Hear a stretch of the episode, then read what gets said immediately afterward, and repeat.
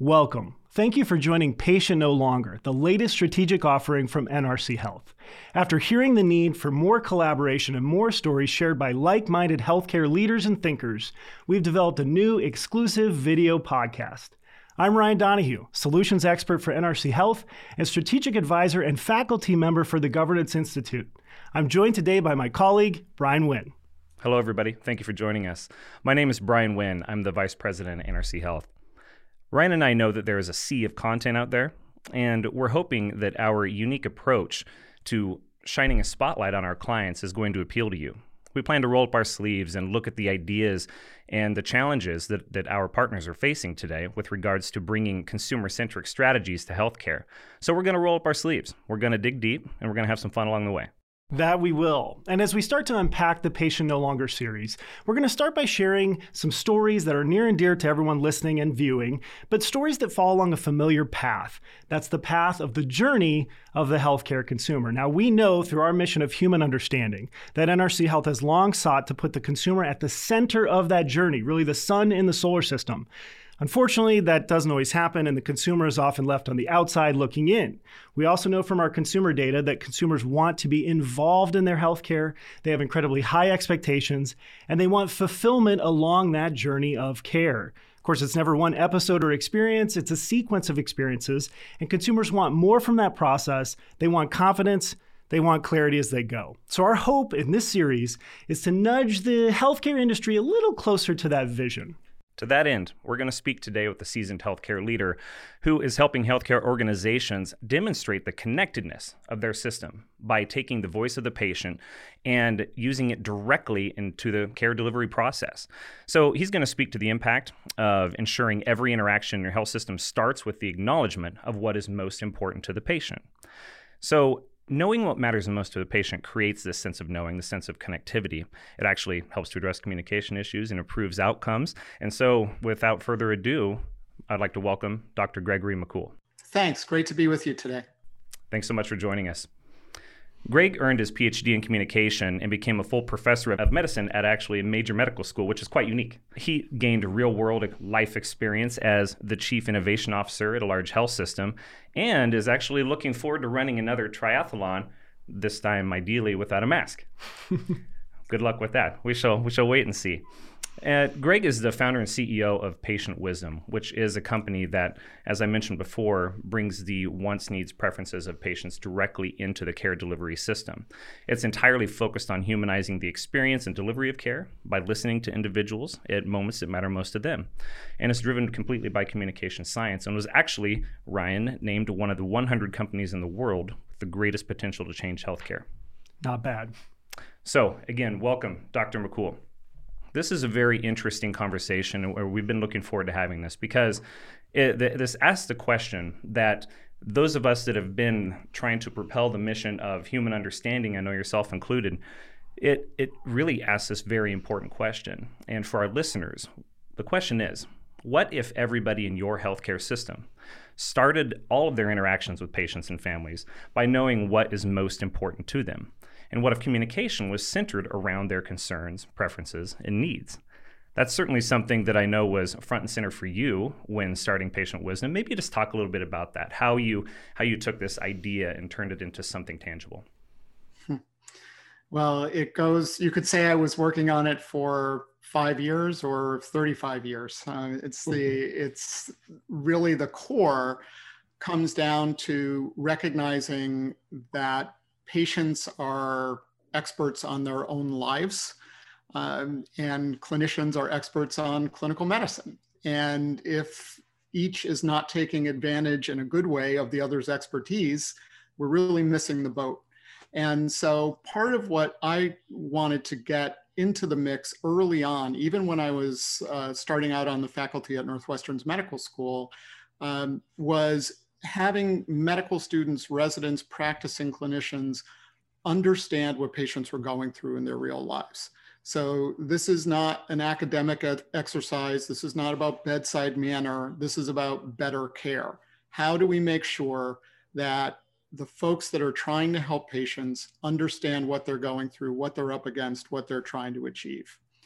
Uh, the the spark for uh, for what turned into patient wisdom um, was really uh, something that that I started doing when I was at the medical school, where I realized that the uh, the med students, most of them really didn't have much of a sense of what patients did go through in their real lives. So I just started giving patients video cameras for as long as they wanted and asked them to tell us what their lives were like. And we ended up making about 15 documentaries about living with different kinds of illnesses and we would show those to med students. We've they've been used all over the world. They won film festivals, things like that. Um, but the the core here, the point here, um, is that they were unvarnished views of what patients are dealing with in the real world. So they really help people gain perspective on going beyond the diagnosis or the illness and getting into everything that surrounds the patient as a person. Uh, and and I think that that's what we tried to create with patient wisdom. That's really interesting. I think that is a demonstration of just how rare this knowingness is because you know the documentaries have turned created unintentional film stars out of just documenting uh, knowing right. what's most important to an individual and and I can imagine that's incredibly rewarding for the clinician as well uh, as, as well as the patient and their family. So we spend a lot of time working with very large, very complex health systems. And typically, the larger the health system, uh, the more complex it is. We also know through listening to consumers that they don't care. And the complexities that, that, that a health system faces by way of operational things and, and uh, you know payer complexities, all those all those issues, uh, that needs to be behind the curtain in the consumer's eyes, and they just want to be treated with respect and be known. So, how does what you do, how does your partnership with, with health systems get past things like the complexity of an organization, maybe potentially poor EHR designs, or, uh, you know, I'd say uh, disparate or disjointed delivery systems?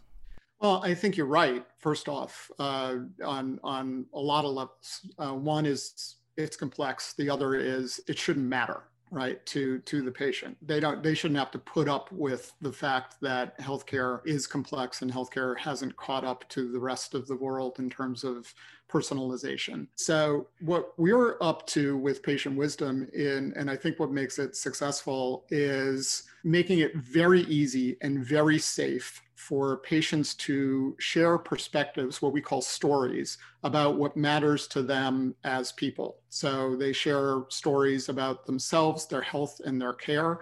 Um, they do it through the, the website, and it's a HIPAA compliant platform. And then we boil it down, everything they're sharing with us, we boil it down into a one screen view that takes busy clinicians 15 seconds to look at before they walk into the room to see the patient. Um, so every member of the care team has this at a glance sense of who that patient is as a person, what's important to him or her, where they are on different style and preference meters that we are creating out of what they're sharing with us. Um, and they it's all designed so they can go in, do a better job, and save time. So it's got to be easy for the patient, or they're not going to do it.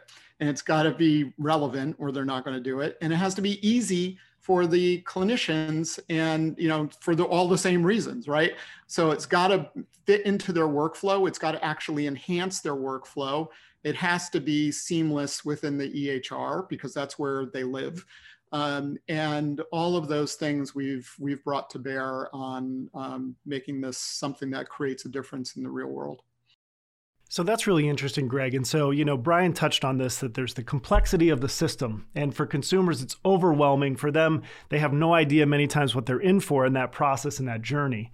But you've also touched on the clinician side of things, which I would think is essential to understand that clinicians can use this product. It's it's easy for them to use. Now, the other thing we know is that it's really difficult. Sometimes it's really difficult for doctors to change behavior. Uh, we know that through a lot of our experience in trying to test innovations and things that we know consumers want.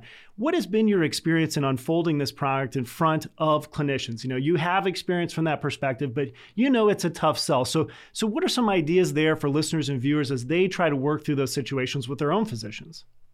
Well, I think we have to all practice what we preach, right? So if we're if we're going to like our tagline is we hear you, right? So we're always focusing in on what can we learn by listening to the people that we're trying to help. patients, families, um, clinicians.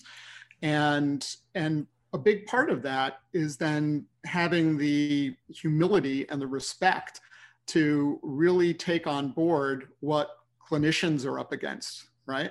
Um, as well as what patients are up against, of course. Um, and if you think about it, when people feel like they're drowning, like many folks in, in clinical medicine do, you want to give them a lifeline, not a rock, right? And and pretty much everything that is being you know handed to them feels like a rock, unless it's helping them and making life easier, making care better. Um, and and so that's something that we take very very very seriously. And so I guess the you know to to try to be a little bit more specific in answer to your question, what you know what are the sorts of things um, that we pay a lot of attention to? It's you have to do either one click or zero clicks to see this insight summary, right? So it either auto launches or you just click on one thing. It takes 15 seconds to look at, right? There's no extra added attractions where you're trying to go out to another thing or, you know, page through things or do archaeological digs to find information. All of the really clinically relevant contextual information about what matters to that patient is right there for the clinician to see. And so a couple of comments that I think are really telling. One, you know, we we collect lots of comments from the, the folks that are using it. Um, one physician said, this is the most revolutionary thing we've done since implementing the EHR.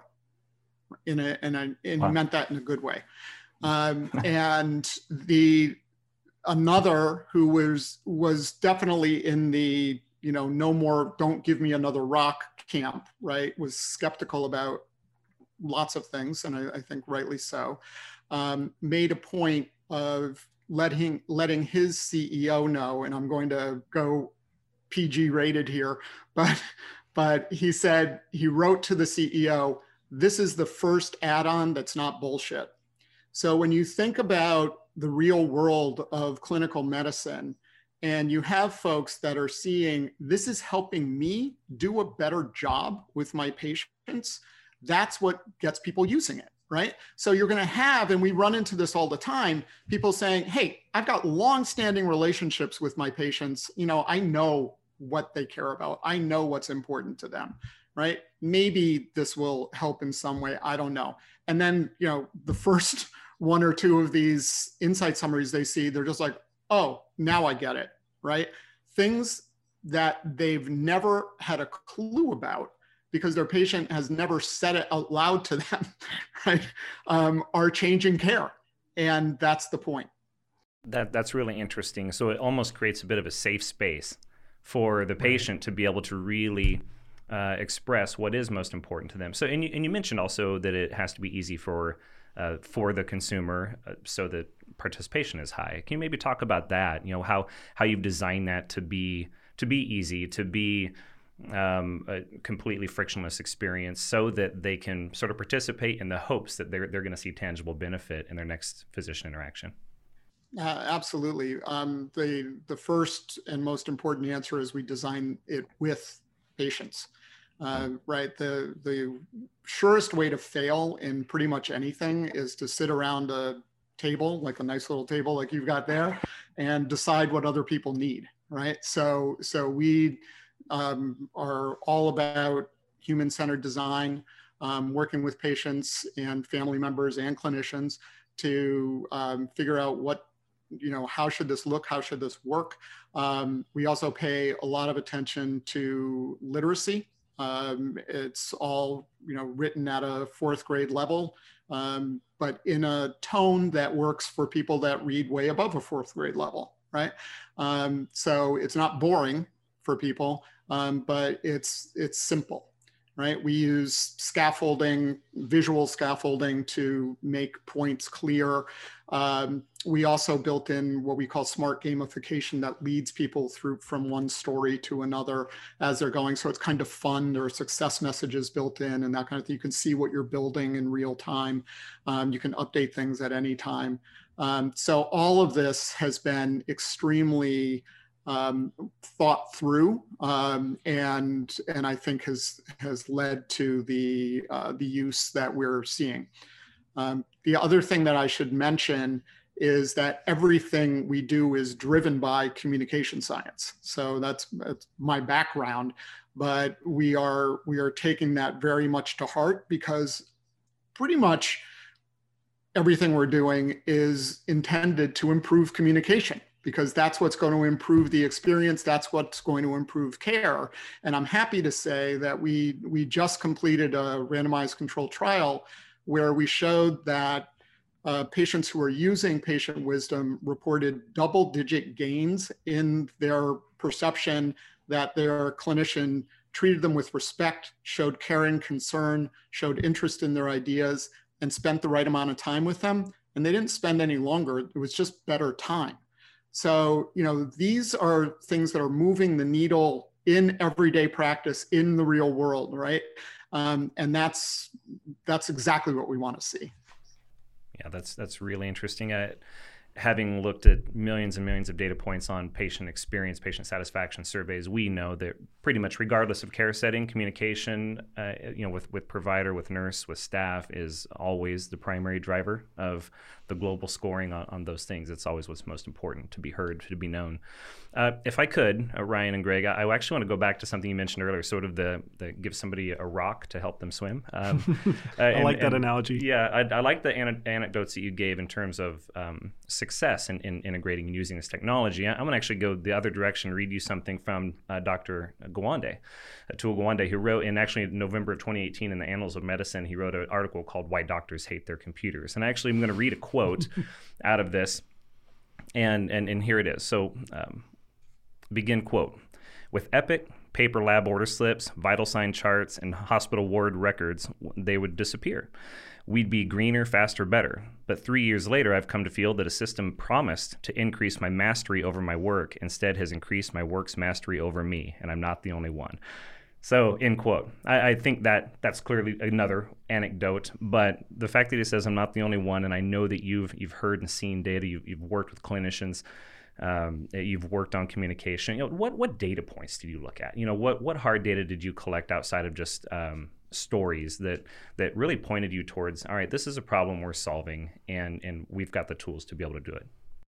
Well, a lot of it goes back to the research I started when I was in graduate school. I mean, so we did something that was pretty unique at the time. We videotaped thousands of doctor patient encounters. Um, I have about a thousand from Oxford, England, uh, about a thousand from Chicago and Vermont. And, uh, and we were looking at what was happening and what wasn't happening. And the, the emerging pattern that I saw um, was how clinical encounters tended to keep patients passive. Um, and not through any nefarious means or, or any real intent um, to do that, but it was just the way they were, they were kind of set up, right? It's nobody's fault. Uh, but the, the, the clear sense that, that we were getting through, and we've you know published all of this stuff, but the, the clear sense that we were getting was that patients weren't bringing up the things that were important to them and the clinicians writ large, but I'm going to say doctors um, in this case because we were primarily looking at, at physicians, um, weren't asking, right? And so a lot of what we wanted to be able to do was use that data, right, as the foundation for saying, how do you change the picture? right? What can you do? What are the interventions you can bring to bear? And so we've you know we've done a lot of work um, around how do you measure patients perceptions of whether or not things are happening. So going from the videotapes of seeing what's there and what's not there right coupled with surveys of the physicians and the patients to kind of do a perception versus reality kind of comparison. Moving from that to measuring patient perceptions of their clinicians' communication. So I developed um, something called the communication assessment tool, um, led a team that, that developed that. It's been used all over the place. And that's a really simple way for patients to gauge the communication skills basically of their clinicians. And the, the continuing theme we see there is the lowest, like the bottom feeder items, right? So it's got 14 communication tasks that have been deemed essential through our research, through work with patients and, and clinicians to narrow things down. The bottom feeder items are encouraged me to ask questions and involve me in decisions to the extent I want, right? Involve me in decisions as much as I want. Um, always, any country we've done it in, any context we've done it in, those are always the two lowest things. So again, this is using data to say, how do we build a better framework, right? And that's what we're doing with patient wisdom. So we're we're making it, you're getting your questions out there before the encounter, right? You're saying how much you want to be involved before the encounter. You're saying what your goals are, right? Before the encounter, what the barriers to achieving your goals are before the encounter. And all of that is available to every member of the care team when they're talking with you. So it kind of preempts the problem of not bringing it up or not asking in the, you know, in the course of an encounter by getting it all out there ahead of time. Does that make sense? That makes sense. And and so the interesting thing about that, Greg, is I think you've you've taken issue that we've studied a lot over the years, the psychology of the patient. You know, I've entered into patienthood. I'm sitting there I don't have much time with the doctor. That's one of the complaints we hear on the consumer side. You know, they're in there for two minutes. Seems like they're not there at all. And and I get a little nervous. Uh, doctor's a, a position of authority. Okay, so there's certain things that happen in that psychology that stop me from saying things or telling the doctor information that I was planning to do so, and I'm kicking myself when I leave. And so I think that's so interesting that you're sort of building a bridge and allowing the patient to sort of go first and take a proactive approach to saying, This is my story. You know, I'm writing the first line, not anyone else. And I think that consumers from our data would really appreciate that. But talk about generational differences. One thing we always hear from folks is when we talk about all consumers, you cannot talk about all consumers. You know, we study through Market Insights 18 plus, but boy, there is a lot of folks. There's a lot of stratification. And one thing we've noticed in our data is that older folks might say, "Oh, I better not say anything to the physician. You know, I'm going to defer, defer, defer." Younger folks like millennials and Gen Z, maybe not so much. Do you see that in inputs and in your data and what you're seeing with patient wisdom? No. so, so a, a, couple of things, and it's, I mean, you're spot on. It's a really important thing to dig into. But what we're seeing is, first off, just brass tacks use of patient wisdom essentially tracks healthcare, right? So it's primarily, I think, our biggest age group when we look at it by decades is 60 to 69 years old. It's mostly female um, in terms of the user base because that's healthcare. And so, you know, it's not the kind of thing like, oh, this is a this is a digital health tool. Only younger people would use it. That's not the case. In terms of uh, more specifically, in answer to your question, though, nobody's holding back, right? And it's not like they're, right. um, you know, like spewing anything. It's just that they're they're finally able to to say what matters to them and and of course i don't want to give the impression that it never happens in an encounter without patient wisdom. It's just you know what we've done is we've created a way to make it a more reliable event a more reliable process right? So my my feeling and you know based on all the the work we've done over the years um, is you can't expect busy people, and patients are busy too, to reliably do a great job of you know having an effective encounter in terms of communication unless there's a digital tool to support that these days. Um, and that's what we've that's what we've designed that's what we've put out there we understand this is a big idea. Clearly, we see the impacts, the positive impacts on the consumer and patient as they can be heard through this process. You've talked a little bit more about how it can influence the clinician and how it can affect that part of the organization. Back to innovation, you know, there's sometimes good ideas that get through part of the organization and they stay there, they stay trapped. You know, we work with the Governance Institute, so we work with CEOs, C suites, and board members who never even hear about these things, or maybe more so, don't always know how it benefits the entire organization, which is their purview. Can you talk a little bit about these ideas of connecting patients and their clinicians, which really is the core of the consumer healthcare journey? How can you spread that out? How can a CEO, COO, someone else who's maybe not right there in the situation see the benefit to the entire organization? Well, I, I think first off, you know, we talked about in, innovation being inherently threatening. Um, and it can't feel like the you know the innovation team if there if there is one you know a lot of a lot of organizations have have them and a lot don't right?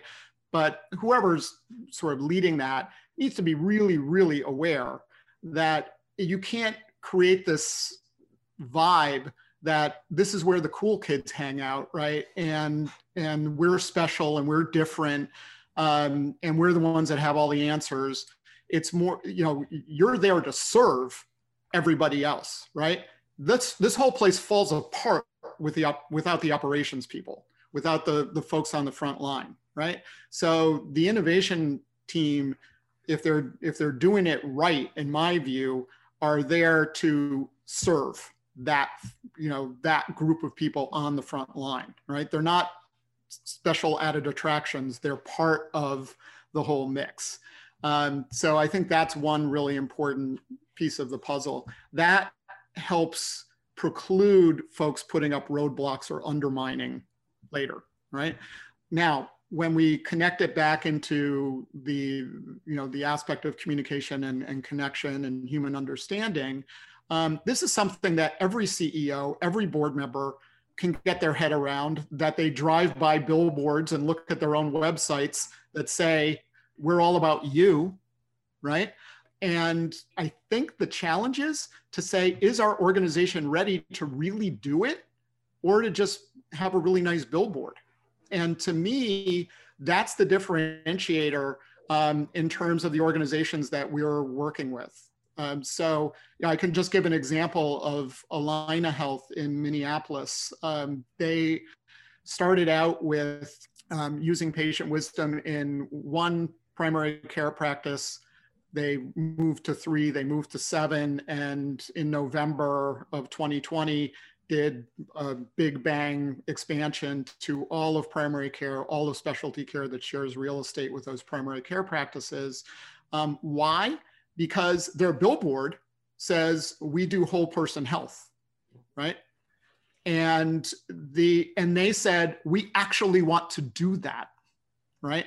So back to my point about stakeholders and getting and, and everybody, everybody's involved. When we started there, we had a very large kickoff session. Um, it wasn't just you know let's find the one champion who really cares and and try to move it forward. Probably 70 people involved in in the the initial sessions that we had.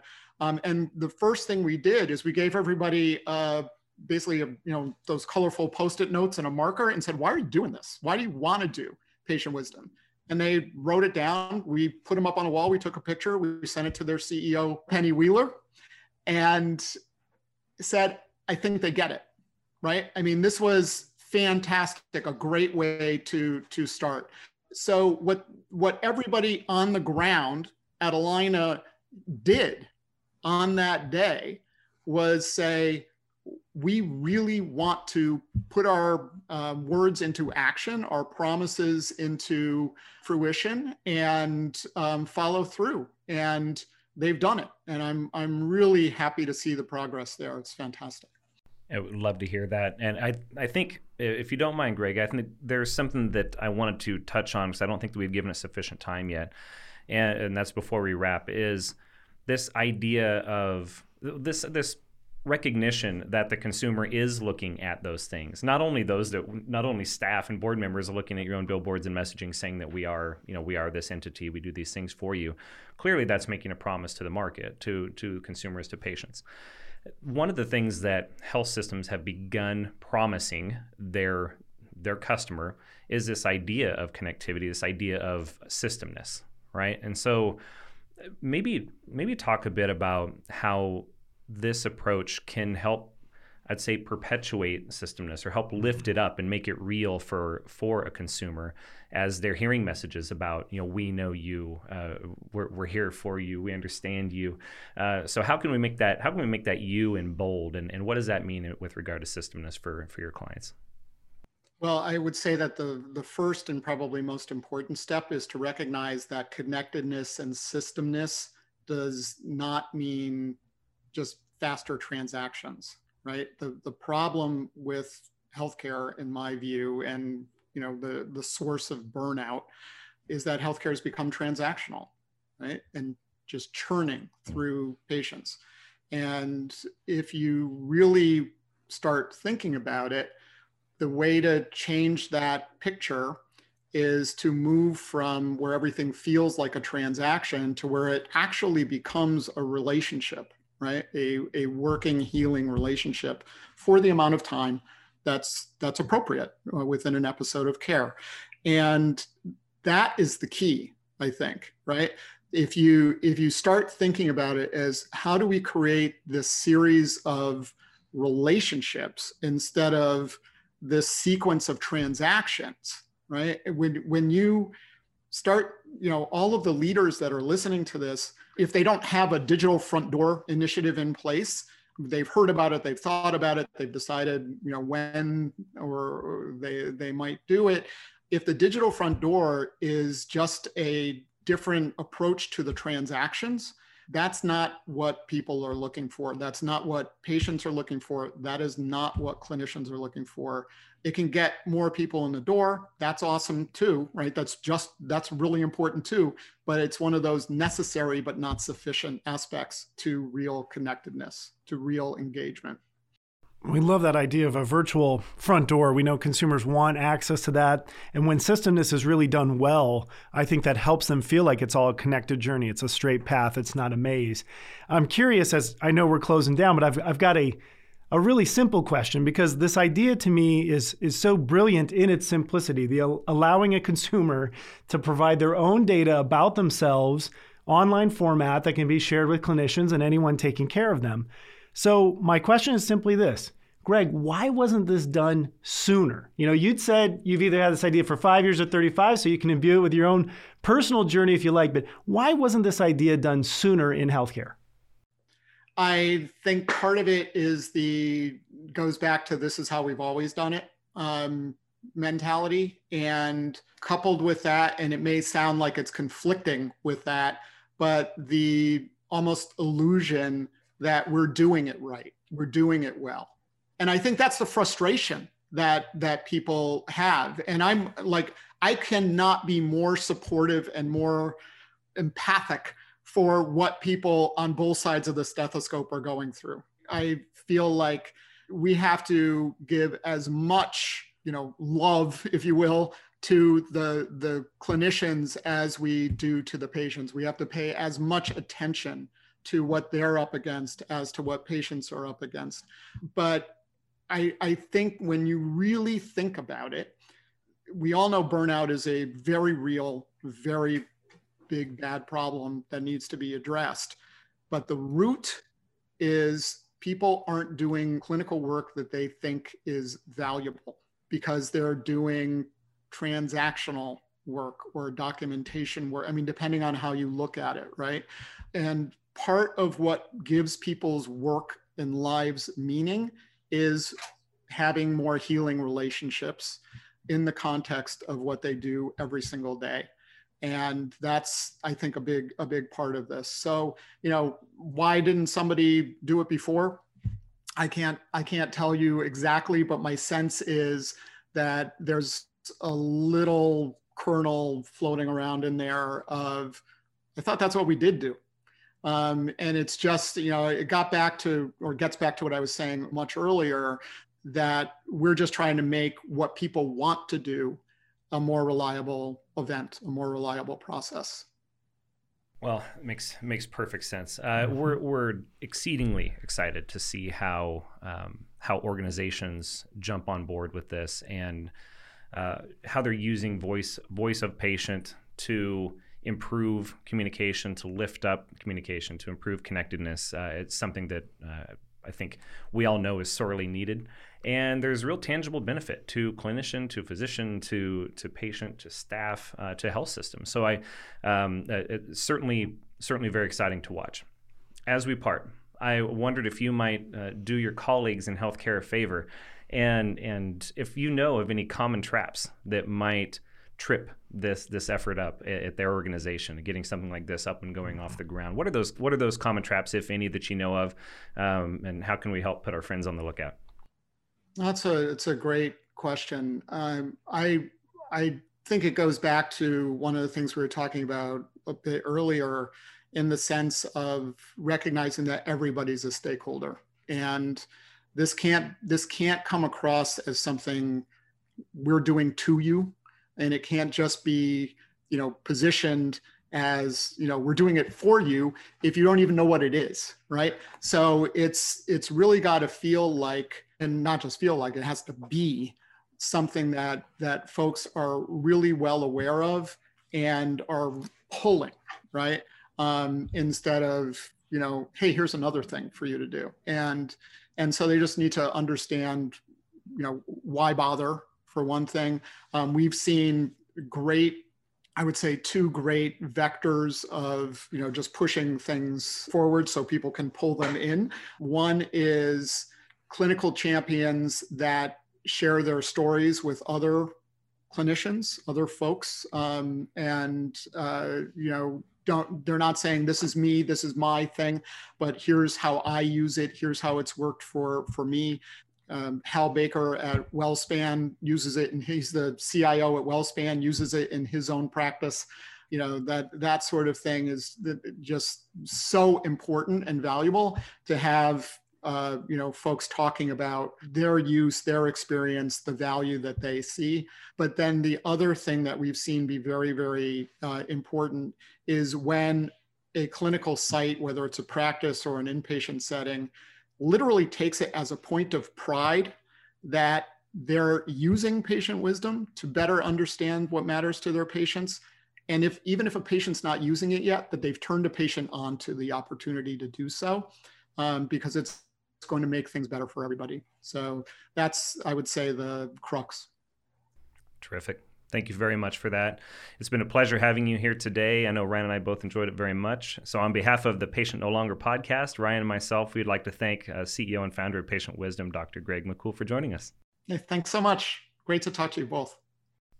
Take care.